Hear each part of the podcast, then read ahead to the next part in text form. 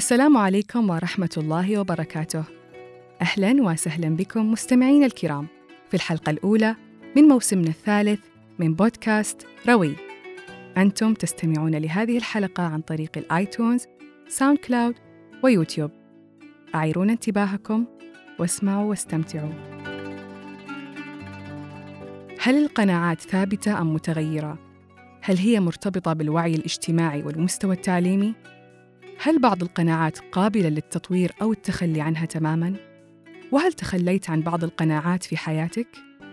هل ساهمت في محاكمة أحد الأشخاص في يوم من الأيام على قناعات تخلى عنها بتغريدة أو في أحد المجالس؟ هل تعتقد أنك مستثنى من دورة القناعات ولن تقع في فخ التناقض والتخلي عن قناعاتك السابقة؟ يقول بودلر من بين كل الحقوق التي كثر الخوض في شأنها هذه الأيام يوجد حق منسي قد يهم الجميع ويجب أن يعاد إليه الاعتبار. إنه الحق في التناقض. في هذه الحلقة نتحدث عن حق التناقض. وقبل أن نتعرف على هذا الحق دعونا نرحب بضيفتنا لهذه الحلقة. الكوتش ريهام العجروش نورتينا أستاذة ريهام. هلا بك الله يحييك أهلا وسهلا فيك. أستاذة ريهام موضوعنا لهذا اليوم حق التناقض. ومثل ما قلنا في مقدمة الحلقة أنه بودلر يقول من بين كل الحقوق التي كثر الخوض في شأنها هذه الأيام يوجد حق منسي قد يهم الجميع. أه ويجب أن يعاد إليه الاعتبار إنه الحق في التناقض. أه الحق في التناقض أي تناقض في القناعات. بس أنا قبل لا أخوض معك هذا الحوار أه الجميل بإذن الله أبغى أسألك وش القناعة بالنسبة لك؟ القناعة هي مرتبطة بكل شيء حولنا. قناعتنا تعتمد على حياتنا على الأشخاص من حولنا على نمط تفكيرنا على البيئة اللي نشأنا فيها واللي إحنا عايشين فيها. فهي قناعتنا تبنى بناء على الأشخاص التصرفات المواقف. والأشياء عموما حولنا. جميل جدا. كل هذه الأمور ممكن تبني قناعاتنا ونمشي عليها. تبني قناعاتنا ونمشي عليها فهل بالتالي القناعة شيء ثابت مستمر؟ آه لا أشوف أن القناعة شيء متغير لأنه إحنا مع مرور الزمن آه نتغير. م. تفكيرنا يتغير آه كل شيء حولنا يتغير الظروف آه ممكن تتغير أيضا. م. فتغير من قناعتنا تجاه شيء معين.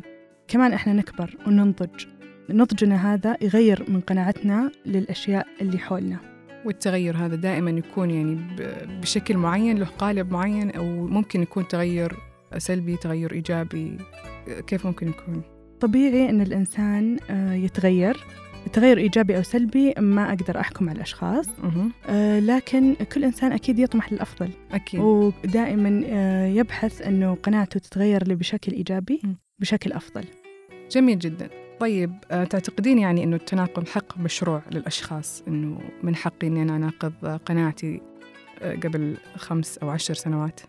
كل فرد هو مجموعة من التناقضات. م. قناعتنا قبل عشر سنوات بأمر معين من أمور حياتنا أكيد يتغير مع مرور الزمن والمفترض أنه يتغير تغيير إيجابي. جميل. ممكن يناقض القناعة السابقة اللي كنا إحنا مؤمنين فيها. صح. ناقضتي نفسك أستاذ ريهام؟ أكيد. م. وكنت مستغربة جدا من آه اختياري الجديد لأمر معين. اللي أشوف أنه في تناقض وكيف أنا اقتنعت بهذه الفكرة اللي كنت آه ما أؤمن فيها تماما. صح. ولكن أرجع أقول أن هذه سنة الحياة التغيير. جميل جدا جميل. طيب أستاذ ريهام زي ما قلتي التناقض حق مشروع إذا للشخص وكلنا قابلين للتغير مع مرور الزمن. ولكن هذا يحطك ويحطني ويحط الجميع في محك إنه خصوصا الأشخاص إذا أنت عبرتي عن رأيك أو قناعتك لأن في في فرق بين القناعة والرأي أكيد. فإذا أنت عبرتي عن قناعتك اليوم ممكن تحاسبين عليها بعد خمس سنوات إذا غيرتيها. يعني أنا أو أنت نغير قناعاتنا أو نتغير مع مرور الزمن. ولكن في وقت من الأوقات في المستقبل بيحاسبونك الأشخاص أفراد المجتمع على تغيرك هذا وكأنه حرام أنك أنت تتغيرين في البداية أشوف أنه كل شخص له حق في التعبير م. في التعبير عن رأيه ولكن هذا الرأي إذا كان يعكس صورة سيئة عن المجتمع أو آه هذا الرأي يمس آه موضوع مثل أمن الدولة صح. أو يزعزع صح. من ثقافة المجتمع أكيد هذا القناعة وهذا الرأي أشوف أنه شيء سلبي صح وأرغب أنا أيضا في الحد من انتشار هذا الشيء أكيد, أكيد. وهذا الأمر ممكن خلينا نقول خصوصا الاشخاص اللي ممكن هم آه، مؤثرين أكثر على على المجتمع فيكون آه، من الصحيح إنه إحنا نقول لهم آه، لا أو أو نحاكمهم على قناعاتهم الآن إذا كنا نشوف إن هي سلبية أو ممكن إنها تأثر علينا كمجتمع. أكيد لأن الأشخاص ممكن أوقات يعبرون عن قناعاتهم هذه أو يعكسونها لنا. بدون ما يفكرون إن هي ممكن تأثر. بالضبط ويكون عندهم مثلا اندفاع وعدم تفكير باللحظة. م. وبعدها ممكن يتغير تفكيرهم تتغير قناعاتهم وحتى هم نفسهم ممكن يوصلون لمرحلة من آه، الندم على هذه الفكرة اللي صح. آه، نشروها أو أثروا فيها صح. على بقية الأفراد حولهم. جميل جدا. طيب هل الجمود في القناعات شيء طبيعي؟ أو ممكن يكون خطر علينا بمعنى أصح؟ تمام. أشوف أن كلنا قناعاتنا تتغير مع مرور الزمن. ولكن آه، في قناعات إحنا صعب أننا نغيرها بسهولة صح. ويكون في هذا الجمود. ليش؟ لأن كل شخص يكون آه، رابط هذه القناعة في مبدأ من مبادئ حياته اللي هي مرتبطة في القيم اللي هو قاعد يؤمن فيها وتكون هذه قيم عليا عند هذا الفرد. مرتبطة في السلوك بالأخلاقيات فكلها هذه الأشياء تخليكي صعب إنك تغيرين هذه القناعة وتظلين متمسكة فيها ويمكن تحتاجين وقت طويل وتحتاجين تغيير في حاجات كثيرة حولك عشان فعلا آه، تغيرين هذا الجمود وتكسرين هذا الجمود اللي قاعد يصير بتمسكك بهذه القناعة. جميل جدا. آه، أنت وأنت تتكلمين جاء شيء في بالي أنه هل ممكن هذا التطور اللي إحنا نعيشه في هذا الزمن يكون هو العامل الأكبر في تغير قناعاتنا بسرعة؟ لأنه زي ما تشوفين الآن كبار السن هي هي قناعاتهم. من ذاك الوقت إلى الآن فإيش الفرق آه، اللي يخليهم هم متمسكين أو جامدين في قناعاتهم؟ وإحنا كجيل آه، عاصر هذا التطور كله متغيرين في قناعاتنا. ممكن هذه الأشياء اللي حولنا قاعدة تصير من تطور آه، من تغيير هي قاعدة تأثر علينا وعلى شخصياتنا وعلى قناعاتنا. بس بمجرد أنها هي تصرفات أو مواقف أو حتى أشخاص وجودهم هو مو قاعد يمس شيء من قيمنا. أتوقع أنه مرة سهل أنه يتغير ويتطور لأن إحنا قاعدين نشوف آه، نتائج هذا التغيير النتائج الجيدة لهذا التغيير. جميل جميل جدا. آه، والكبار في السن يعني ممكن آه، يكونوا مؤمنين بشكل أكبر. إيه؟ أنت هنا ترجعين للمبادئ. إيه؟ إنهم هم مبادئهم أو متمسكين بمبادئهم أكثر. تمام. متمسكين في مبادئهم والمبادئ هذه مرتبطة بقناعاتهم. فصعب يغيرونها إذا هم ما لاحظوا الأمور اللي حولهم قاعدة تتطور وتتغير وما واكبوها. جميل جدا. تغير القناعات يعني نقدر نقول هو مرتبط بالمستوى التعليمي أو وعينا الاجتماعي أو ممكن يكون انفتاحنا الثقافي. قناعاتنا هذه مرتبطة بثقافتنا م. بنمط معيشتنا بتفكيرنا بأسلوبنا بأسلوب حياتنا. فالوعي المجتمعي آه، أشوف أنه جدا آه، عامل مؤثر. في تغيير قناعاتنا وفي وضع إطار لهذه القناعات أيضا. أنت أي واحد منهم كان هو السبب الأكبر في تغيرك؟ آه، داهمتك؟ ما أقدر ما أقدر أقول إنه الدراسة فقط لأن الثقافة والوعي آه، أشوف إنهم عامل أكبر في تغير الإنسان. ممكن تغير التجربة الفرق. أيضا؟ ممكن التجربة. أكيد التجربة. لأن بعد التجربة آه، ينخلق عندنا شعور جديد. صح. إما أن إحنا نحب نستمر في موضوع معين أو بعد التجربة نوصل أن لا في شيء ما ناسبنا أو في موضوع برضو كنا معتقدين ومؤمنين أنه إحنا مقتنعين في هذا الأمر بعد التجربة نغير. صح. نغير. توجهنا تماما. صح.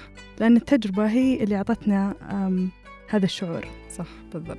أه، أستاذة ريهام مع الأسف وصلنا لآخر الحلقة. ولكن قبل لا أختم بما أنك أنت coach life أو life coach أبغى أسألك هل تظنين أن المضطرب في قناعاته يحتاج life أه، coach ينظم له أفكاره؟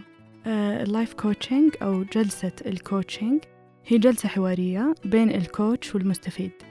يحكي فيها المستفيد عن الأمور اللي تدور بداخله إما عوائق أو رغبات ويستعرض الأفكار مع الكوتش. جميل. فبمساعدة الكوتش ممكن يوصل إلى الأمور اللي هو يواجهها في حياته ويلقى لها نتائج وحلول. جميل. فموضوع التناقض أو موضوع القناعات أو آه، موضوع القيم في داخل كل شخص ممكن يكتشفها مع وجود الكوتش.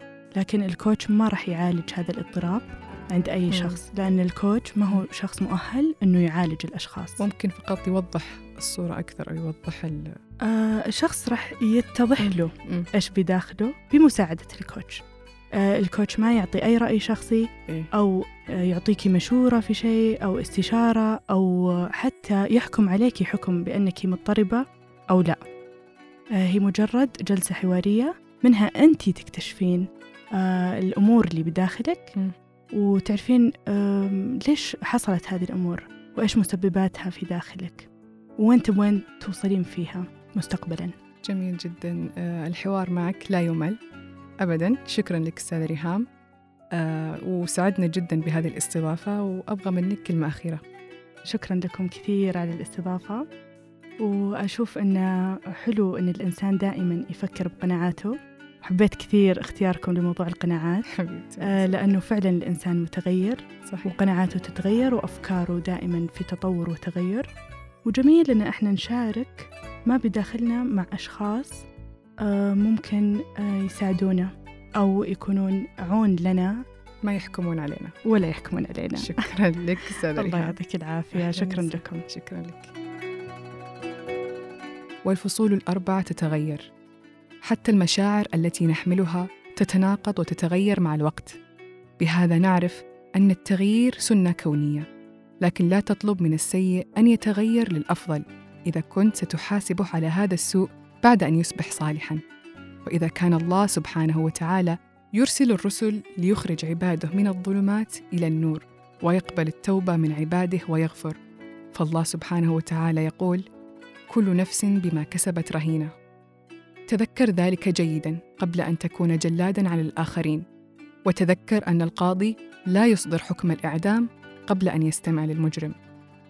شكرا لكم مستمعين الكرام. هذا البودكاست تطوعي بحت يعتمد على دعمكم له. لا تنسوا مشاركة هذه الحلقة مع من تحبون أيضا.